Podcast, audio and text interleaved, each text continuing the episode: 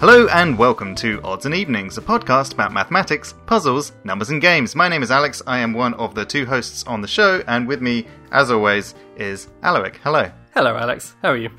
Uh, yeah, I'm pretty decent. In a new setup, so if this sounds different, that's why. It is hot in the room. You sent me a picture before we started this of you surrounded by like a mattress behind you. Is that Yeah. first sound? Yeah, it's it's hopefully it's, it'll sound a little better. I'm no longer in a uh, in a house with a flight path over it. I'm no longer in a house with a million cars going past. There's still quite a few cars. I'm still on a, kind of kind of mainish road, but I've got better sound insulation. So hopefully, going to be sounding a little better henceforth. Any Um, just- nearby trains? That was always the pause that we had to do in the podcast before. I also am no longer near any trains, which is great. yeah. Yeah. Do you want to do some mathematics? Yes. Let's get into it. Okay.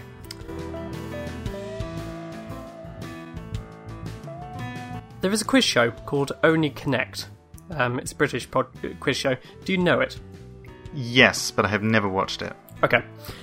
All episodes are pretty much identical to each other. They, they all follow the same format. And there's one particular round called the wall round, where each of the teams goes and does a, a word wall, um, and they try and get as many connections as possible. The format of it is you get 16 words arranged on a, on a grid, so um, 4x4 grid, and there is only one way of grouping them into four groups of four things. So one of the connections might be, say, cats, and so you might see the word uh, lion, puma, cheetah, jaguar. Right. But it might be that there were too many words. It might be that there was also, I don't know which one I haven't done, leopard, maybe. Yeah.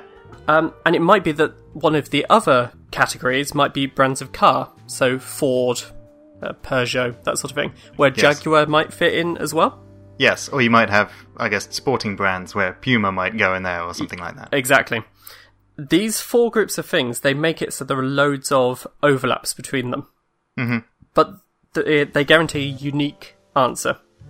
Now, it gets hard when you don't know some of the categories, so you might not spot them. It might not be like a wordy thing, like they're all anagrams of something or something that you don't spot.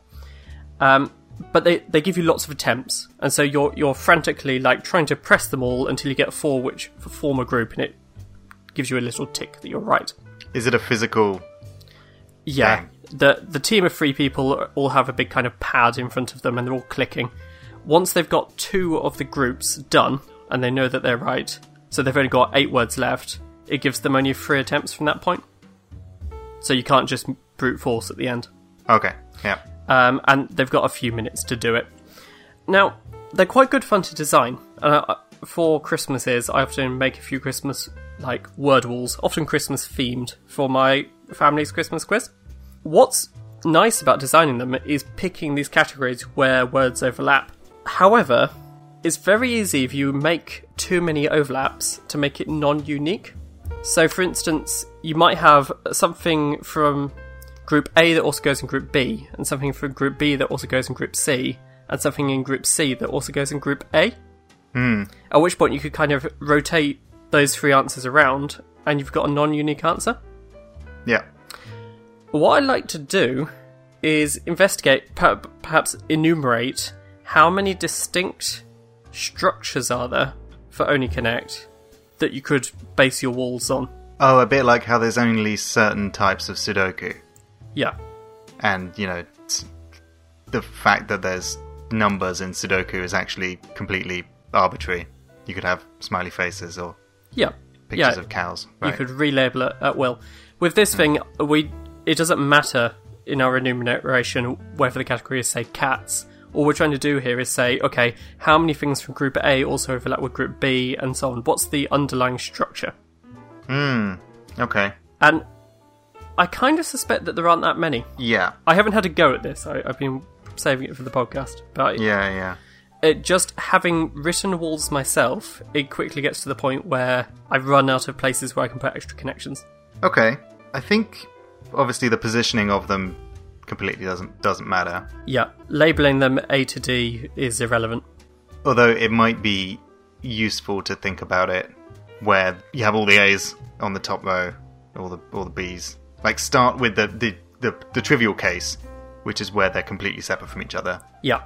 And then let's let's um Add on things on top of that. Yep. Yeah. So, uh, do you think in columns or rows? Uh, I'll, I'll go with the rows that you've done. Oh, I was actually want- I wanted to do columns originally. I, I don't mind.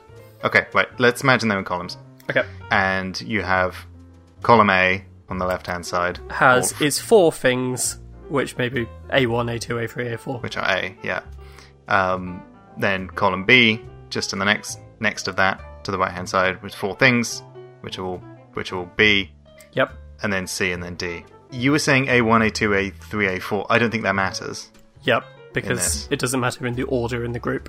Yeah, Yeah. and it doesn't matter the, the, the positioning or, or anything like that. Um, so you have that. So there's at least one. Yep. And then probably the next thing that you'd want to do, I'm just talking out loud here. Yep. Probably the next thing you want to do, I don't have the solution. The next thing you want to do is call the one in A, A slash B, Okay. Yep. meaning that it can go in A or, or B. Now, because B already has four things there, then that's still a unique answer because there's only four things which could possibly go in A, and so that A slash B had to go in there anyway, so it's definitely unique. So you had your base case where there's no overlap, and we found this extra one where one of the things in A could also have gone in B. So let's say, for example, now that I take the bottom B, I call that A slash B as well. At which point we get a non unique answer because those two things can now be swapped. Hmm. So as soon as you've got uh, something in one of the columns, which could go in a second column, we can't do the same back again. That's a good rule. Yeah. Yep. Then there must be five to start with. So you have the one where they're completely distinct, Yep. and then you have one where there's one A slash B in the A column, Yep. two, three, and four of those. Okay. Yep. I agree. Now, if we tried comparing A to C, we, we'll start back at the uh, the base case where everything is distinct. If we now had one of the ones in A as an A slash C, that's exactly the same structure as the first one that you did, the A slash B. Yeah. So we're not counting that one. Not counting that one. That's that's the same thing. It's the just a same thing. relabeling of B and C. But you could have one where there's A, A, A slash B, and A slash C. In fact, there is Yeah. a kind of family of them where you don't touch B, C, and D at all, and you just uh, you just modify A, and you see how many possible different modifications of A there are. Yes. And all of the ones which just modify A from this point on have to ha- include at least the letter B and C because you've done all the ones that just include the letter B. So shall we carry on with just manipulating the first column here? So we've got not manipulating at all, one case, Yeah, putting in B's, which gives us four extra cases, yeah, Putting in B's and C's? Well, we know one of them at least has to have a B in it, without loss of generality. So our column for A could go A slash B, A slash C, A A. yeah, It could go A slash B, A slash C, A slash C, A. yeah. A, Which is exactly the same case as A slash B, A slash B, A slash C, A. yes, Yeah. We could go A slash B, A slash C, A slash C, A slash C. It's like one B and three C's in that column. yeah. There's one share, and then three of the other shares. Yep. Yeah, and you can go two and two, I suppose. Yep. And then that's done. Yeah, And then the final one, just manipulating the A column, is having A slash B, A slash C, A slash D, A, yeah, and then bumping one of those up as well. So yeah. an one extra where B, an extra two B, shares of one C, type. extra Yeah, D. yeah, So the cases we've had so far, there was the one where we didn't adjust any of the columns, which is one case. yep, manipulating the first column only, we've got four different ways that we could do it, introducing one extra letter, mm-hmm. plus an extra five ways introducing two letters, plus an extra two ways introducing three letters. okay. For a total of how many ways so far? Twelve. Twelve. 12 ways so far. It'd be nice if we could build up some sort of general pattern here if we wanted to do it instead of a 4x4 grid, like n by n. Yes, or even worse, N by M. Yeah. Should we do the 4 case first and then see if we can uh, do some of the trivial cases? Yeah, and then, and then we'll start with the, the one by one case and the two by two case Yeah. after that. Yeah. Okay. Um, Okay, so we've done all the cases where we're only manipulating one of the columns. Yeah. So now we have to manipulate two of the columns. This is where it's going to get messier. So I assume you can actually do anything you want as long as nothing touches A again. Ah, does that work? So I talked about making a loop in the past, so it was impossible to have something where in column A it could also have gone in B if you also had one in B that led back to A. Your thing Yeah. of never touching A again is preventing bigger loops, isn't it? Yeah. Well, it's it's preventing B from touching A, C from touching A, D from touching A.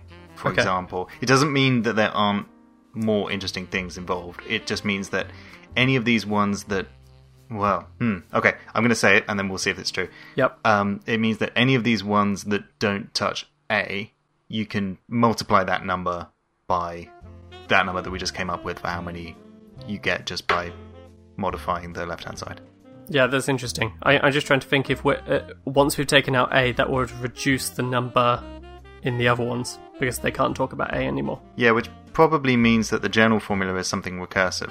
Yeah, I agree. If we've taken out one of the columns, we now need to know the case for the 3x3 case. Uh, the 3x4 case. Ah, yeah, okay. That doesn't sound that bad. We've dealt with recursive things in the past. Is it a recursive thing or is there a way to think about it where. No, no, it is. It is, isn't it? It is just straight recursive. There- There's no sort of weird, like, grouping thing going on. Yeah. I kind of imagining it. You know how we can't go back to A?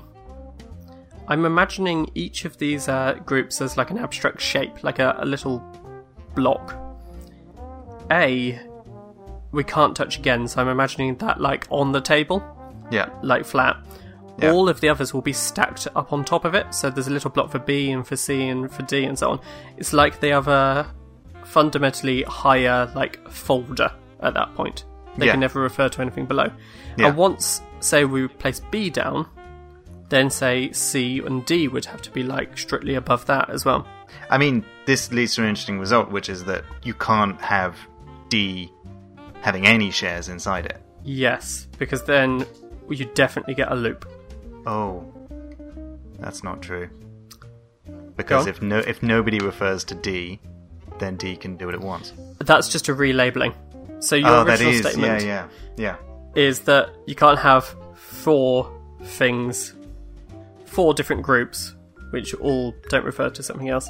But if A is just all A's, Then that is essentially like the D in the example you were giving before. but what if what if A is all A's and then and then B only refers to C? Then I would have relabeled the case you've just given me as your Bs are actually just A's. Yeah, because if then if B only refers to C, then D can completely do it at once, and there's no you have nothing to worry about. And if D does, if B does refer to D, or if C refers to D, then we're at what we think is correct, which is the cascading, Yeah. um, kind of recursive thing. Okay. So does that mean we now want to do the case for one by four and see what happens, Okay. and then two by four, and then So what does the case 1 by 4 refer to in this? one group of four? The contestants go up and they they're faced with four words and there is exactly one group and they say those are those four words. Yes, Okay, there is one way of doing that. one way of doing that. So the 2 by 4 case, what does that refer to? Two groups of four things. Yes, two groups of four things. Okay, so we have our A group and our B group. Yeah. No extra labelings is one way. And then in the A group, we could have an extra B, an extra two Yeah. Bs, an extra three C, three Bs, or an extra four Bs. Yeah. So plus an additional four ways, so there's five ways in total. Yeah. Three, four? Now, it's not the same as multiplying by 5, which might be the the pattern because there is more than 5 ways of doing this now because the C column can refer to all those interesting combinations of A and B that we had before. Yeah, which is an additional five ways because I've taken off the the two which included the Ds. So it, it gives a total of um eleven ways so far for the three four case. 11 ways of what? Eleven ways of structuring three groups of four things. No, why was it 11 ways? Because we had 5 ways. We had 5 ways when it was 2. Oh, ha- hang on, I've added up incorrectly. Ten ways 10 ways. because we've got one where there's no overlap, plus the additional four for when there were two things overlapping, plus an additional five for three things overlapping. So let's think about the C column. Let's just explicit it.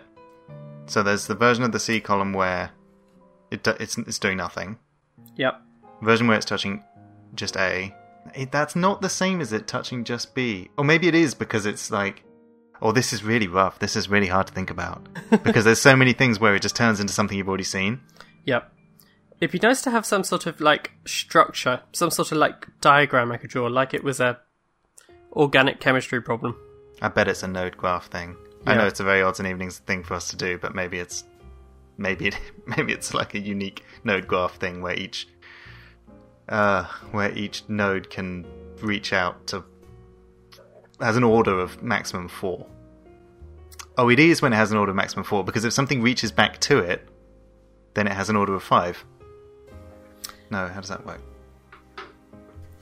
I've just sent Alex four pictures. They are abstract blobs. Each picture has four blobs labelled A to D, but there's overlapping going on between the blobs. In each one, A is the blob which is fully not covered by any other blob.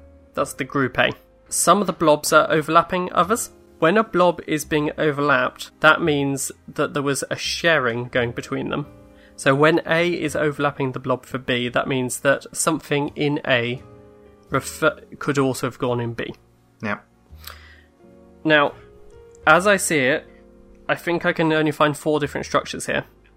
There's the one where A's blob is partially over B and C and D. It's like its blob is resting on the three other circles.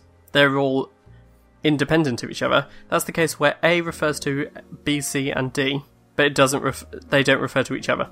Yeah. Another case is that A is overlapping B, which is overlapping C, which is overlapping D. So A refers to has something that would also go in B. B has something that would also go in C. C has something that would also go in D. Again, we can't have like something then overlapping A because then we get a loop again. We're trying to avoid loops. So what I'm doing here is I'm structuring things above other things. Do you get what I'm getting at? Yeah, I can I can understand what you're getting at. I, you might be missing the sort of order of the overlap, which is how many things A puts into B. But it's a nice way of Okay. thinking about it on a, on a topological basis. The other cases I've got here is A is above B, which is above both C and D. It's like you get a branching later on. Mhm. And then I've got A is above B and C, and one of those is above D. I think I'm drawing the same thing, but with different notation. Okay. Except I, I'm I'm doing a standard directed node graph thing, and what you're essentially doing is you're creating trees, and it's how many not necessarily connected trees, because remember you could have D not touching anything, Yeah. which does change things slightly, because you're sum you're summing all the previous. That's that's what gave us the sense that it was recursive. But nonetheless, I think arrowed arcs on your graph is needed here. Yeah, and you, you can have a maximum of in in this case four outbound arrows, and you can have any any number of inbound arrows Yep. on the proviso that there is no loop created, Yes. which is to say that it is a tree, which is exactly what you're doing with, with your with your Yep. blobs. My blobs were missing some of the structure, I suppose, because, say, in my picture where A is on top and it is above B and C and D and they're all independent from each other, Oh yeah, well, I could move B and C next to each other so that one of them's above the other one, and Oh, that would yeah. still be fine. yeah, that would be. Yeah, And so my, my blobs are non. They don't cover all the cases. I don't know a good in from here. I mean, I mean, we've enumerated in an abstract sense what the numerical answer is, but I don't know how to calculate what that number is. I think at some point later, after the podcast, I will draw up in a nice arrow diagram way all of the different cases for the 4x4. Yeah.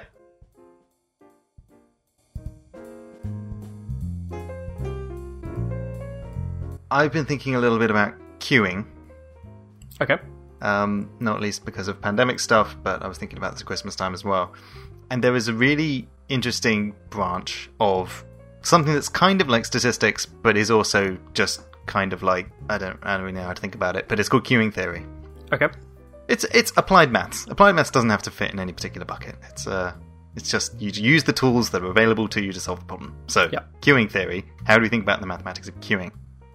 Do you know anything about queuing theory? We did some simulation stuff, so some of the different exam boards back when decision maths was around had simulating queues quite a lot. So it was often about traffic, but sometimes it was people getting to the, the front of a queue in a shop. And uh, one of the things we were playing around with was let's say you've got three different cashiers. One way to do it would be that you'd have three separate queues, and people just join the back of those queues. And once you're in the queue, you don't really switch. Yeah. Another way to do it is to have three cashiers still, but you've got one big queue, and then when you get to the front of the big queue, you go to whichever cashier is next for free, Right. which kind of like levels it out a bit. Mm-hmm. Is that the sort of thing you were thinking about? Yeah, that is. And queuing theory has this whole notation for talking about how you think about these different arrangements of queuing. I think it's called Kendall's notation. And I'm not going to go into those because they're quite deep and they're quite advanced, but you can you can go and have a look if you want.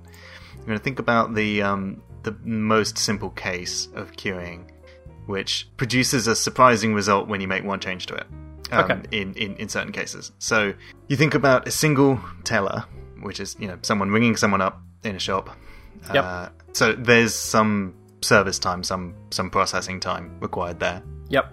to put someone through, and there's also an, an arrival rate of uh, of people. So these are the people that are getting to the back of the queue, and possibly they're not coming at a consistent rate. Yeah, Like you might a- get a few people at once, and then not someone for a bit of time. yeah. You have to think about it as a Poisson distribution. Yeah. let's say, for example, that you have a Poisson distribution where you have eight people arriving per unit time, but let's say per hour. Yep. You have eight people arriving per hour, and the and the service, the till person, is capable of sending people through at ten people per hour. Yep. Now, you might think, well, if they can do it 10 people per hour and 8 people per hour uh, turning up, then no problem, right? Like, there's going to be no wait time because they're spaced out. But because it's a Poisson distribution, Yep. Sometimes they're not serving anyone for a while, and then two people come at once, and so they have to wait a bit. And those can compound. exactly. And so there is actually a uh, an overall time that it takes to uh, both wait and get served.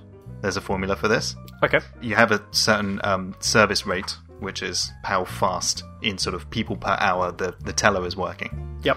That's normally denoted with a, uh, a mu, Okay. Love it. and an arrival rate, which is a Poisson distribution, which of course uses a lambda for its mean, um, because it's Poisson distribution. L and M. L and M. Yeah. And so if mu was smaller than lambda, so if the teller was not fast enough to uh, deal with the people, even if they came at a perfect distribution, Yeah. then the queue gets longer and longer and longer.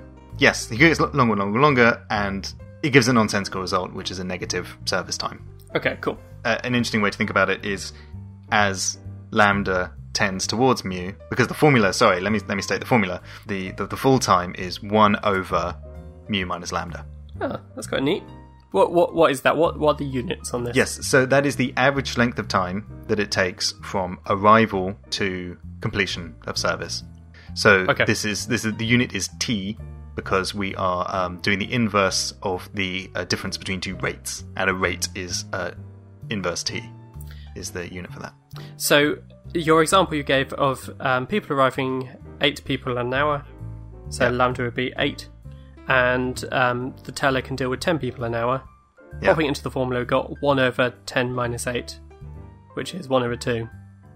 So it's saying half an hour.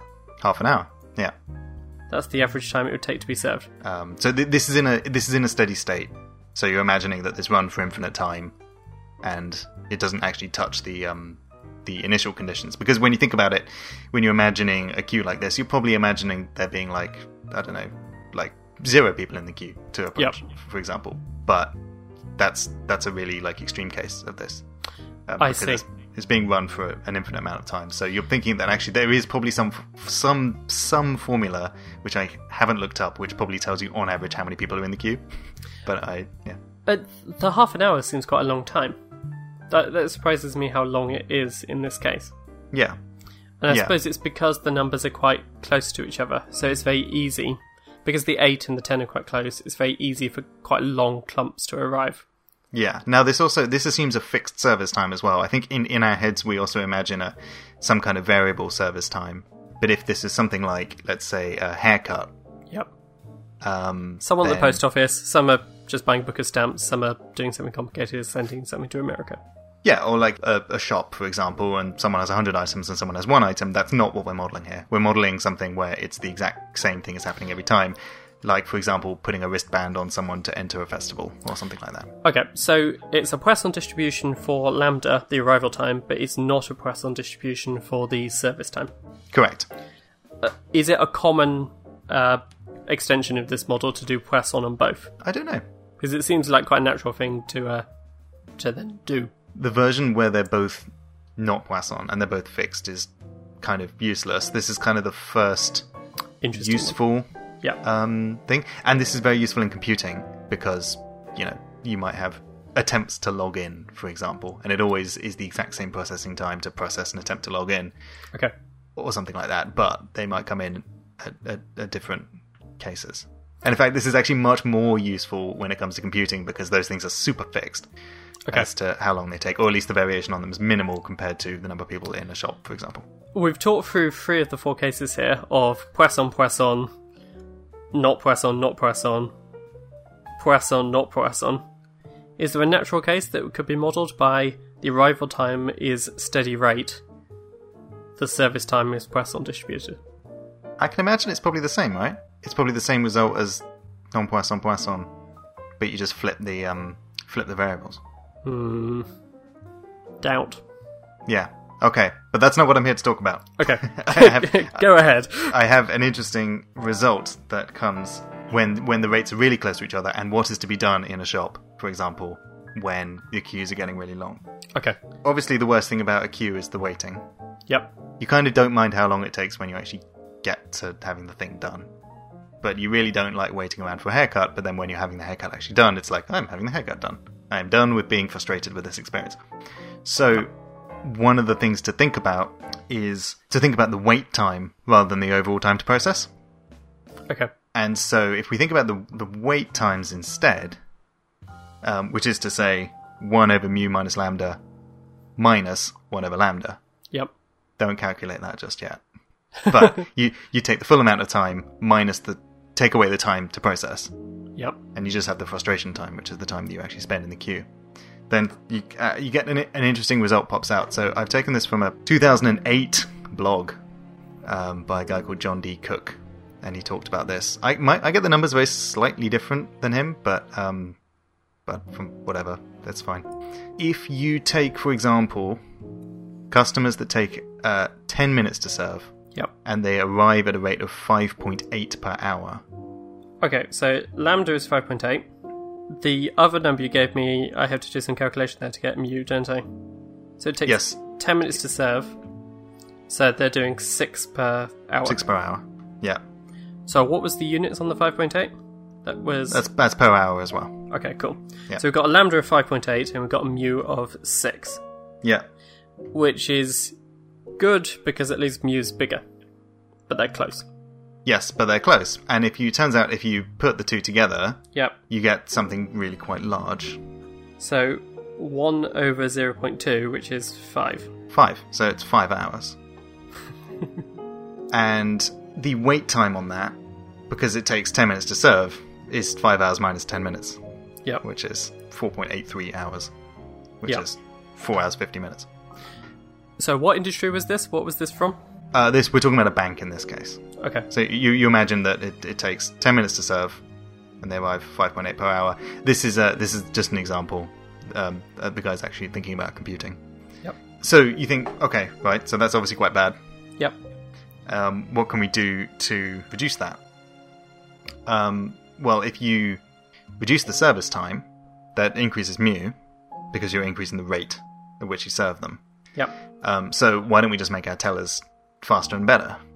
So let's put into that formula that it takes five minutes to serve. instead. So which is to say of- you, you, you, double mu. So make it mu is now twelve instead of instead of six. So 1 over 0.2 was the original one, and that gave us 5 hours. Yeah. 1 over 7.2, which is like 0.138888888. That's in hours. So if I times it by 60, Yeah. it gives me 8.3 minutes. 8.3 minutes. And then if you take off the service time, which is 5 minutes, Yep. you're down to 3 minutes, Which is, yeah. which massively is really tiny. Uh, so this is this really this is this really interesting um, result, which is that if you double the service time, even you know by making tellers twice as good, which you probably can't do, or by adding a second teller. Yep. You have this massive. You know, you've you've you've changed one variable by a factor of two, Yeah. and you've swung the whole thing by a factor of about ninety. Yeah, that that that is surprising. it falls into that category of math- mathematical paradoxes where the, there's not anything broken going on here. It's just a an ex- a result we weren't expecting. Yeah, yeah, uh, and so we, we dig a little bit deeper into the algebra. Um, We can do that calculation that I told you not to do earlier. So So we had If- one over mu minus lambda, yeah, and then we're taking away the service time yeah. So you take away one over mu. mu, Okay, and then and then simplify that. give me a minute. We're doing some common denominator stuffs here. On the numerator, some stuff cancelled out. It didn't cancel out that much. No, so I mean, if you've got the the correct result, which I've got I, I lambda over, and then there's two factors on the denominator here. I've got mu, and I've got Yep. lambda minus. Uh, sorry, mu minus lambda. yeah, so you should have lambda over mu times mu minus lambda. Yep. Um, yeah, which shows that you know, things are kind of quadratic in mu on the bottom. Yeah. Increasing mu, doubling mu gives you a factor of kind of four ish. But you have this kind of interesting also asymptotic type thing because you've got mu minus lambda, which when they get really close to each other can create some really sort of pinchy high or really low values. the time it makes the most difference is when they're really close together to start with. So when they're originally 5.8 and 6, they're really close. And so any increase that you can do at all to uh, decrease service time is going to make a huge difference. Yeah, But it's diminishing returns. it will tend towards quadratic returns, which is still pretty good. Yeah. Um, but very early on, it's yeah, you have some really really high high results. And I've I've just realised how you can work out the length of the queue is you take that wait time and you divide it by the service time, and that's how that's how many people there are. So in the original, it actually has in the original blog it talks it says yeah, it says twenty eight people, which makes sense to me. Yep. Queue is twenty eight long, but in this, like it's it's a five minute, it's a sorry, it's a three minute queue Yep. um, with a five minute service time, so that's like not even one person in the queue when you turn up. And that's just because they added a second teller, or they had one teller who was twice as fast, which is not an interesting or useful way to think about it. Yeah. In real life, these queues have natural bits where the whole system like winds down and then starts back up again. So, say you're working a shop, you're probably not expecting anyone there at night time, and Yep. so the queues definitely get down to zero. When they start up again, you were talking about this case where we've run it for an infinite amount of time already, and so there could already already be quite a sizable queue. Yeah. But anytime you run down the batteries on this system, you start again. Yeah. We are used to the case where the batteries have been run down. You go to the shop and probably it's only been open for an hour, and so the queue is not going to be super long. Hmm. In your example with 5.8 minutes and then 6 minutes, it seemed inconceivable that it was going to take 5 hours. Because that wouldn't happen in real life. Well, also in real life, and for some reason, I've become very interested in how supermarkets manage queues and things like that. Yep, When the queue builds up, you people know, switch. you yeah they have a button and they ring it and you hear this ring sound and then people who are stocking shelves drop what they're doing and they come and serve the queue instead Some some supermarkets are more dynamic about this than others. So Aldi is the one that comes to mind for me, where they will often have one or two lanes running, but then they will often open up extra ones when there's surges. yeah um, Sainsbury's Sainsbury's local is is good at this, and that's totally it makes sense, right? Yeah. If the queue's getting long, it probably means these these two things are getting close to each other, or God forbid, the arrival rate is exceeding the service rate, which means the queue is will just grow and grow and grow. The more different cashiers you have, the more you can get it to be like a steady rate, right? Yeah, and this comes to your thing of the um of thinking One- about it in terms of a distribution. Yeah. Having w- uh, one queue that feeds into multiple different cashiers, or having the ability to switch queues when they look like they're taking a long time, they both help flatten this as well. Yeah, Flatten I, I suspect that those are very similar in terms of results. Yep. But one queue and you and you're stuck with it will probably give slightly different results than um, than one queue which gets like put into three different tellers at the end. How so? The place where people get quite fraught with queues that I'm thinking of is uh, theme parks. Yeah, You really want to go on the big Zapatron 2000, the uh, yeah. the roller now that's a fixed service time, right? Yeah, it's fixed service time. It's probably not quite a Poisson distribution because if it's looking like a long queue, then maybe you uh you save it for later or you Yeah. don't go. Yeah, exactly. That's an interesting. I was thinking about this a few minutes ago. You're probably less likely to want to join a queue that's long. Yeah. Now, it doesn't seem like there's much they can do because you can't uh, double, say, the capacity of the ride. So you just have to decrease the amount of people who are turning up, Yeah. which is probably why they put those signs up that say it's a 20 minute wait from this point, Yeah. or it's a and it and it shows that they could with pretty decent precision, you know, if you assume a, a kind of static spatial density of people in a in a queue, Yep. you don't have too many 2D people who are stacked on top of each other in the queue, um, then uh, uh, then you can say from this point it's 25 minutes, from this point it's 35, and hopefully that'll dissuade some people from turning up. You decrease the arrival time and reduce the queue length, and thereby make people happier. Yeah. It feels like it puts a natural limit on how long one circuit of the ride can take if you're a roller coaster designer. You have to get a certain number of people through per hour. That that's the point where you can choose how to affect mu. Well, when the ride is long enough, you can, and I learned this from Roller Coaster Tycoon, the video game, is Have you can carts. have multiple cars. Yeah. Yeah. So you get your river rapids and you've got fifty circular boats going around at one time. Yeah, and they can all bump into each other and stuff like that. But if you're on a standard rail one, Yep.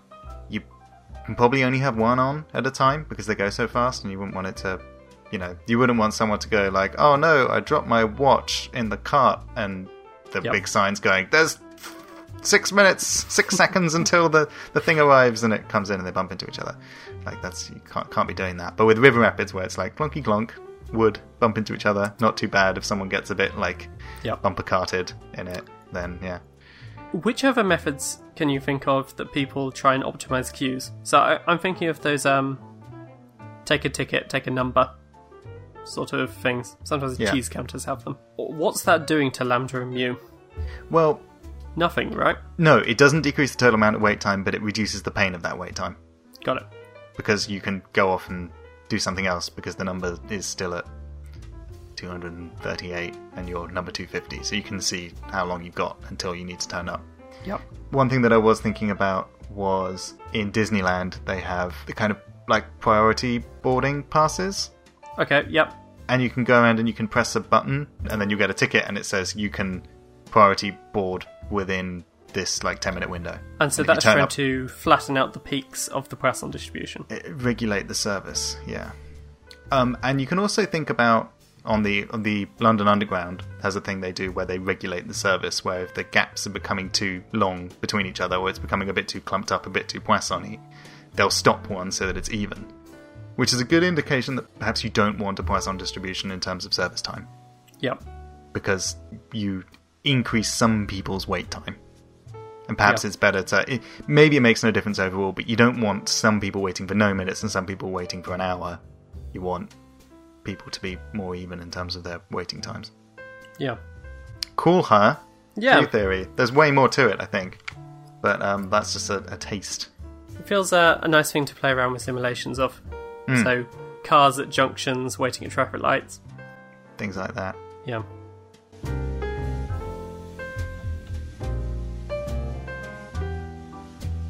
I don't play guitar, but I am aware of guitars. Um, alternative tunings. Yeah. People have spoken to me about drop D. I'm aware there's lots of other types as well. Yes. So this is where instead of your standard tuning of E A D G B E. you can tune them to be in other places in the music spectrum. Now, most songs seem to be in the standard tuning, but it Yep. seems like some genres prefer other tunings. Yes. And it looks like there are quite a lot out there, although some are more popular than others. Yeah. Let's say you write a song. How do you choose the perfect tuning? By this, I kind of mean like what what's easiest to play once you've figured it all out. Like, I suppose, nice for your hands. Nice for your hands. Yeah. Okay, so let's talk about three instances of alternate tunings, Okay. and then we'll see like why they do those. You mentioned drop D.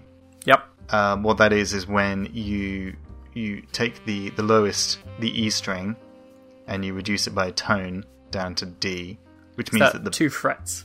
Uh, yeah, two frets, two semitones from from a white to a black to a white on Okay. the on the piano, and that means the three lowest strings are D, A, and D. Okay. Now, D, A, and D happens to make a uh, so that's the, the the tonic of the scale, which is the first of the scale, and the, the dominant of the scale, which is the fifth in the scale, and then Yep. back to the tonic again.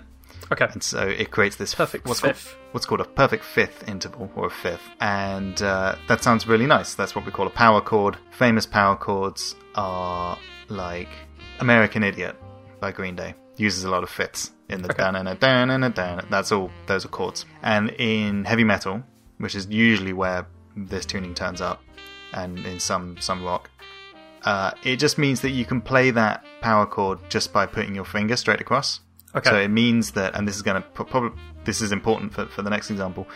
Um, you can play nice sounding things with open tunings, which is to say you're not using your fingers, um, barring bar. I see. we- weird choice of words, but bar being just putting a finger straight the way across. So you don't have to use on on a guitar. You can put your finger straight the way across, and you don't have to use your um, your middle ring or little finger to form any chords, um, or any any put your fingers on any frets. And I it see. Still sound nice. And if you've got a capo on there, you can put it at various different heights, and it's still playing the kind of the equivalent of open strings. It's still going to be nice because you've got lots of fifths going the whole way down the strings.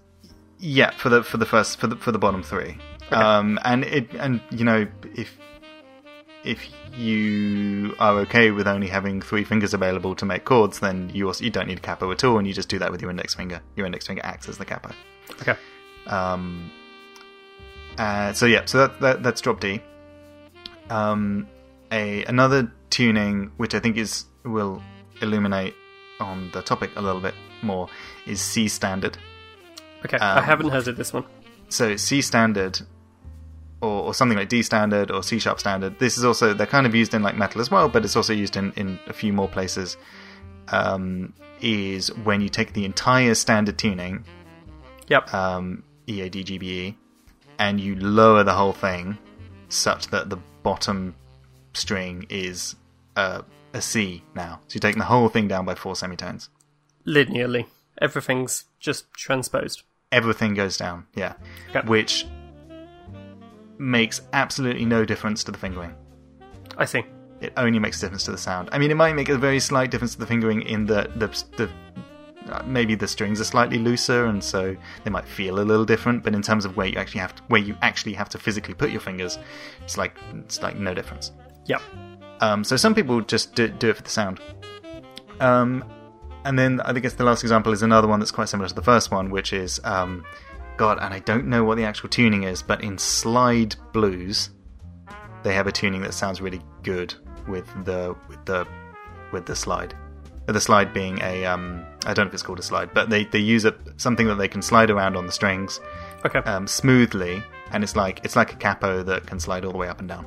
I see. You adjust it mid song. Yeah, you just sound it. That's why it goes, you know, because it's going. They're taking it all the way from the bottom up to the up to the middle. And in that case, um, they're kind of flipping between doing this thing. It's kind of it's kind of I used to use a uh, it was just a glass uh, glass cylinder with open ends that I stick my finger in, but I think um, some of them um, uh, use things that are attached to their fingers or whatever. Okay. Um, so they do that. There is a really interesting YouTube guitarist who's been doing. You choose the tuning, and then he'll play something nice in that tuning. Links in the show notes. Links in the show notes. Um, so he'll do like cabbage tuning, C A B B A G E, or decade. When, you know, when when it got to 2020, he did. so he played something in decade tuning. Um, I okay.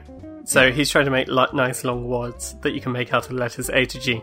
yes, and and p- people in the comments suggest funny words. Ab, Um, fab, abba. Yeah, or he did he did uh, he did one on a bass in dead tuning, D E A D. Um, and of course he plays seven strings and eight strings, so you can make longer words and things like that. Okay. Um, yeah, but how exactly? If you could choose any tuning you wanted, and you already had a song to play, Uh, let's. uh, So, w- what are the metrics here for what makes it easy as a guitar player?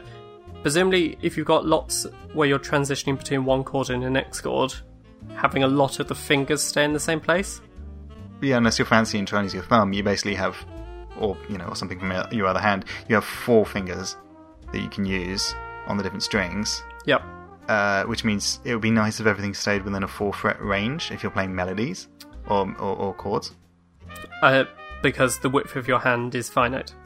Yeah, because the width of your hand can probably deal with four different frets. Now, if you're higher up on the fretboard, you can you can be all over the place. Like you can you can stretch across like eight or nine frets because as you get closer towards the uh, the, the humbuckers on an electric guitar or the hole in a Yep. in a, in a acoustic guitar, The frets get closer. The frets get closer together. Yeah.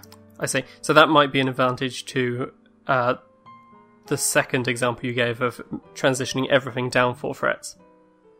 Is that in the right direction? Um, Yeah, yeah, I suppose. I mean, I think they just do it because everyone's used to a standard tuning, and so when they hear something lower, it like picks makes the ear pick up a little bit. Okay. So, if you had a computer and you were Yep. trying to input a piece of music, so a song, maybe in sheet music form, into it in some way, Yeah, what would be nice is if the computer could decide which tuning you should be using so that it makes lots of, say, nice open frets, open strings, and nice hand positions for chords and nice transitions between them, that sort of thing. Because it seems quite a hard thing for humans to decide which one's going to be nice. Like, you'd have to just try it out on each of them. depends what you're doing the most of. If you're playing chords, let's say you're just playing some chords, then there's definitely something really interesting you can do there. Okay. I don't know. You would put some kind of weighting on use of frets, and then Yeah. you would use a search algorithm to find the like the minimal of that. Okay. But if you were playing the melody a lot, like you're doing solos, you probably don't want a lot of opens actually. You probably want to be able to be on a different fret because when your finger touches the string, it, you you would you'd be muting the previous note. Okay. You know, you don't want too many notes that are that are overlapping each other. You, you want to be playing one note and then the next note, which means the previous string. If you're moving from string to string, you need to lift up that finger. But if it's on the same fret, then you're Yeah. going to find it di- more difficult to lift up that finger. So ideally, you want to be. um, Okay, so my metric of lots of open strings is not necessarily what you want. Oh, good for chords. If you're playing chords, then lots of open strings is, is, is great. I mean, that's the. Yeah. So my metrics aren't right, but I- think it must be true in saying that for each song there are some tunings which are better than other tunings, right? There are some local maximums here, Yeah. and it'd be nice if an algorithm could pop out at least one good one for each song. Yeah, the, the the might make certain things slightly better. There is the complication of what musicians are used to in terms of where they need to put their fingers for certain intervals. If someone's always plays standard tuning, then it's easy for them to play certain chords. Whereas if you've designed some bespoke tuning which made that song particularly nice, it means they're unable to play anything else because they've never been in that particular tuning other than for that song. Yeah, because you have to completely relearn the the chord shapes. Okay. And so if if you'd handed the guitar to someone and say play a G chord, and they'll play something and it would sound completely useless because they would go to the um, three two zero zero zero three. I think that's the fingering. Um, something like that. It's like using a Dvorak keyboard on a laptop. It means no one else is going to be able to use your laptop. Yeah, yeah, you would you would start suddenly doing gibberish. And there is a really, really interesting side case where um, in the song Under the Bridge Red Hot Chili Peppers? by Red Hot Chili Peppers, and this is highlighted by a guy called Paul Davids on YouTube. In the song Under the Bridge by Red Hot Chili Peppers, it has a famous opening which is like dum down down down down down, and it's just this nice like interval where it plays a low note and then a high note. Okay. That B, I think it's an open B or something like that. That string is tuned microtonally because it's such a big stretch.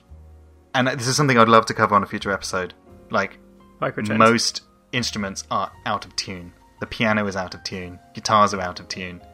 Um, because they need to do this whole, like, 12th root of 2 thing. Yep. But that's actually not how the intervals work in, in like, mathematically. So it's, a, it's I'm aware of some of this, but yes, let's save it for another episode. Yeah, um, and because of that, he tunes the B string to not be a standard B, but to be the B that fits that interval the nicest. Okay. Um, yeah, I think on, on a future episode, I, what I'd quite like to cover would be um, which note on the piano is the most out of tune, or something like that. We'll get onto that. Yeah. Um, yeah, i in which case you actually that's so wildly out of tune. Um, like if you tried to play any standard chords on it, it would sound completely wrong. So what I mean to say is there might be something that eases the fingering, but you'd have to relearn everything, and it's probably better to ease ease the brain than ease the fingers. Okay. I suggest the halfway approach. Yeah, Instead of having a hundred different um, tunings, some of which might be ever so slightly better for uh, one particular song. If is there a list of alternative tunings which cover, say, perhaps if you had three different tunings that covers ninety nine percent of music ever written? yeah, yeah. If you, and, if you and it's- learnt standard and you learnt drop D and you learnt perhaps I don't know one or two more, yeah, is that's learnable and is that a would that be a useful thing to have a, an algorithm which said right of these types you know already yeah. this is the one you should be doing Here's the one to use. Well, it's interesting, um, and I don't know why, but violins are tuned completely different to guitars. Um, which is to say that there is where guitars have a five semitone difference between their strings, with the exception of the B string. yep Um, violins have a seven semitone difference. Hmm. uh, consistently the whole way along Yeah, well, oh, well, I don't know about the higher strings, but um, at least from the from the from the lowest string to the second lowest string, it's a seven seven semitone difference. okay So there's something going on there, but that's probably something to do with the size of the instrument or something like that. But cellos are the same, from from my understanding. Um, so it's a little, yeah, Hmm. confusing. I suspect it's one of these organic things where you'll find that um, although humans have this tendency to lean towards like tradition and things like that, like those Yep. tunings are probably derived from what was easiest originally. okay Maybe. So maybe the things we already have are pretty good. Like for I mean for doing melody work and solos and things like that, like you would want the next string to be something like like a sixth or a fifth or Okay. some something like that ab- above the next one. Um which Yep. Means that it's probably pretty good that it's five semitones difference between the between the notes. But yeah, I mean, yes, maybe useful potentially. I- okay yeah, it, it, it, it depends what the song is. I, I think you mostly convinced me that it isn't useful and that's okay But it is, it's tunings are, are interesting because yeah, there was just universes of tunings that aren't used, and there's I think there's more interesting open tunings which are used for people who like to play slide guitar and stuff like that.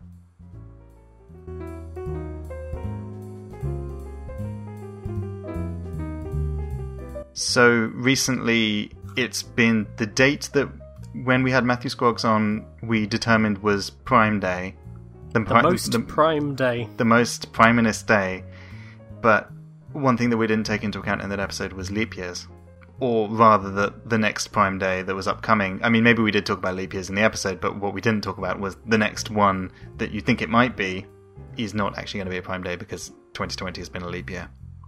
Yep. So the most Priminess Day uh, of them all uh, didn't occur this year because of a leap year.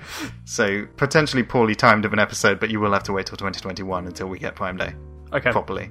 Yeah. we can redo the calculations um, for leap years. I'm not going to redo the calculations. No, and in fact, it doesn't make any sense because, like the yeah, there something's yeah was just it's just. I don't think there's any good calculations to be made because you can't have an odd number forwards and backwards, which was th- one of the nice things Yep. about it. Um, you'd have an even number backwards. Maybe backwards isn't, isn't so important, but um, yeah, it it won't be as satisfying or as good. It'll be this uh, subprime day. Well, that's okay. Leap years have more excitement than non-leap years, Than so the non-leap non-leap years. years get to have this instead. Yeah, yeah. Yeah, we did. What we didn't talk in that episode was prime seconds and hours. When is the when is the most prime moment on the most prime day? But No, no, Alex. let's, let's not worry about that.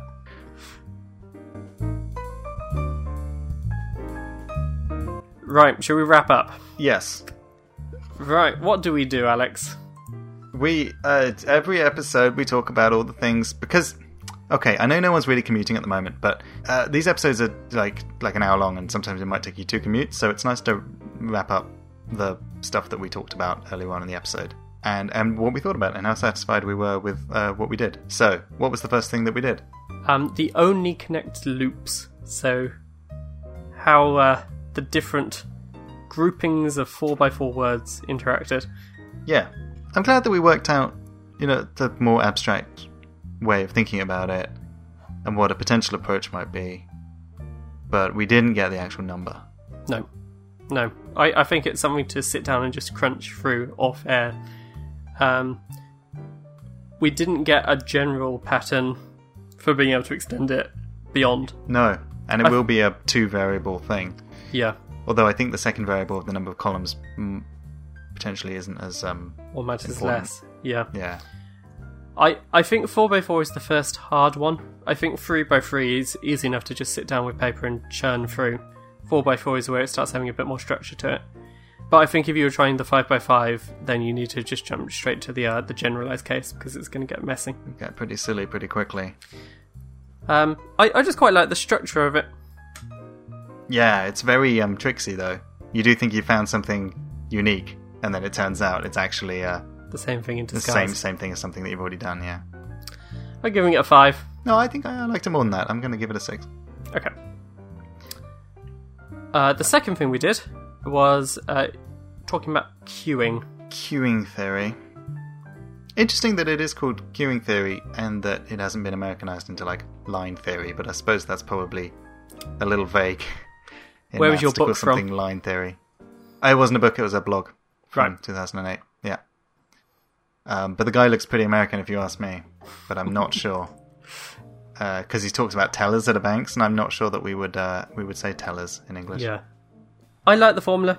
I, I liked the kind of surprising thing of how much difference it makes by uh, doubling your number of tellers.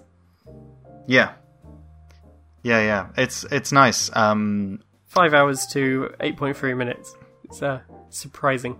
Yeah, it was a really annoying one to work out the maths behind when I was preparing for the episode because in computing they kind of make the number like the service time is pretty trivial, so they confuse wait times and like total amount of time to run the like waiting plus servicing it. Okay, they're often used as just the same number. They use wait times pretty like verbally pretty interchangeably. Okay. So at least you know in the, in the sort of casual blogs that I was seeing about it, there is academic stuff on it that goes pretty deep. Uh, uh, one way to think about it is you create this thing rho, which is like mu over lambda Okay. or something like that, and then that means that the whole thing becomes proportional to one over one minus rho, and then as rho approaches one, that's when it goes off to infinity. Yeah. So that's kind of what we're talking about. Like that that takes over We were talking about how close these things were, which is the same concept. which is how close rho gets to one. Yeah, Yep. essentially. Yeah, yeah. Seven. I liked it. Hmm. I like Yeah. thinking about these things. Um, I like its application to kind of traffic theory. Yeah, and um, something I wrote uh, an essay on in my masters, which is PEDMOD, pedestrian modeling. Yeah, it has applications there too. Because it's all it's super important in like daily life. I mean, you people, you know, teachers get questions around like when would I ever use such and such concept for maths? When when am I ever going to use algebra in real life or whatever? And it's like, are you going to work in a shop? because you'll need it working in a shop. Um, I don't get asked that very much. no, I I think it's much much more of like a non-elective question. You know, if you're forced into doing maths, but if you choose to, then uh, you're probably not going to get asked it or ask it. Yeah, I think you're right. Uh, the last thing we did, so we were talk- talking about alternative tunings, so drop Yeah. D and the like, and I was asking a question about uh, whether we could implement this particular algorithm, Yeah. and you answered it with probably don't need to. Well, the answer is yes, you totally could, Yep. and there is something to be done there, but nobody would use it. Okay. Yeah, which is the yes. When am I ever going to use maths in real life? Is the other side of that, which is the The, Uh, the only people that would benefit from it are people that uh, were quite new to it, that didn't already have the ability to work out which tuning they should be in, but they Yeah. should probably just be in standard tuning anyway. uh yes, yeah. Cool. unless unless this totally exists, in which case I'm way open to it. I know there's nerds who really enjoy, uh, you know, that their specialist subject is alternate tunings of guitars and things like that. So, might be interesting to them. Do when someone like Dave Grohl goes onto stage, does Yeah. he have a different guitar for each song? Uh, yeah, he'll have a different guitar for different tunings. Yeah, you'll see that when when when they switch their guitars. And you know, some guitars actually just sound different, and so you Okay. might want to use the, the Gibson on that and the Ibanez on that or whatever. Um, but yeah, yeah, yeah, they just they just change change the guitars, and some guitarists can just do it on the fly. They'll have some electronic tuner, and between songs, when the the singer will vamp for a bit and talk to the crowd, and you'll actually look in the background, and the guitarist is like retuning um, the guitar. Okay. Um, there's a really impressive video of uh, BB King uh, restringing a guitar while performing. um, one one of his strings broke, and he's just he does he's singing and he's kind of playing a little bit as well whilst like adding a string like back onto his guitar. Super impressive. So some people can do it, and and other people just switch out. Um, depends depends uh, what your performance is like. If you're like Muse, where Yeah. you basically don't talk to the crowd, um, Muse like don't really talk to the crowd very much. Uh, at least they didn't used to. I don't know if they've got better at that. Um, then yeah, you would just switch guitars. You wouldn't like say, "Hey, how's it all going?" whilst going do do do do do do do do like on the Yep. yeah retuning. Yeah. And same question about pianos. That's a lot harder to change mid performance. Uh, yeah, yeah. I mean, you wouldn't use alternate tunings of pianos. Although, hmm, Yeah. you might think about that. Maybe you're playing your Baroque 18th century stuff, there were some pi- there were some pianos with like two historical tunings. two keys in the black key, one for going up, one for going back down again. We'll, we'll get onto this. Piano's Okay. out of tune. That's a precursor to, to something that we'll, we'll talk about in a different episode, which I'm excited to talk about. Okay, cool. Next time. Yeah. Right, well, thank you, Alex. Yeah. If you want to find Odds and Evenings, you can find us at oddsandevenings.com still. Question mark? Yep. Yep. Yep, yep, yep. Um, uh, oddsandevenings.com slash contact if you want to find us via email. That goes into our email inbox. We are at Odds and Evenings on Twitter. Uh, I am at SpeakMouthWords on Twitter. Um, Aloic mans the Odds and Evenings Twitter, so if you want to find him, find him that way. Or um, have you been putting content on aloicsteven.com for Uh, lockdown stuff? yes, I. They don't need to see that. That's uh, me setting work for my students at the moment. Okay, so if you want some boring A level work, go to oddsandevenings.com. Maths teachers around the world have uh, been hijacking their own websites for more boring pursuits. Yeah. Uh, anything else? Oh yeah, uh, background music by uh, David Russell three two three on YouTube. He's been putting out a series recently on the uh, interconnectedness of the musical motifs in the video game Kingdom Hearts. Um, worth checking out on that. It might be on a slightly different channel, so I don't know. Just search it up. Uh, Maybe I'll put it in the show notes. Cool. Thank you, Alex. Thank you very much for doing the show. See you later. Bye. Bye bye. Thank you everyone for listening. Bye bye.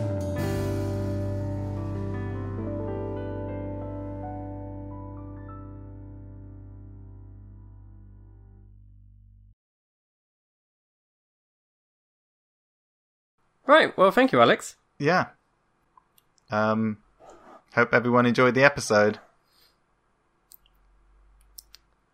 Oh yeah, we we have we talk about how to get in touch with us. I forgot about that. um, okay,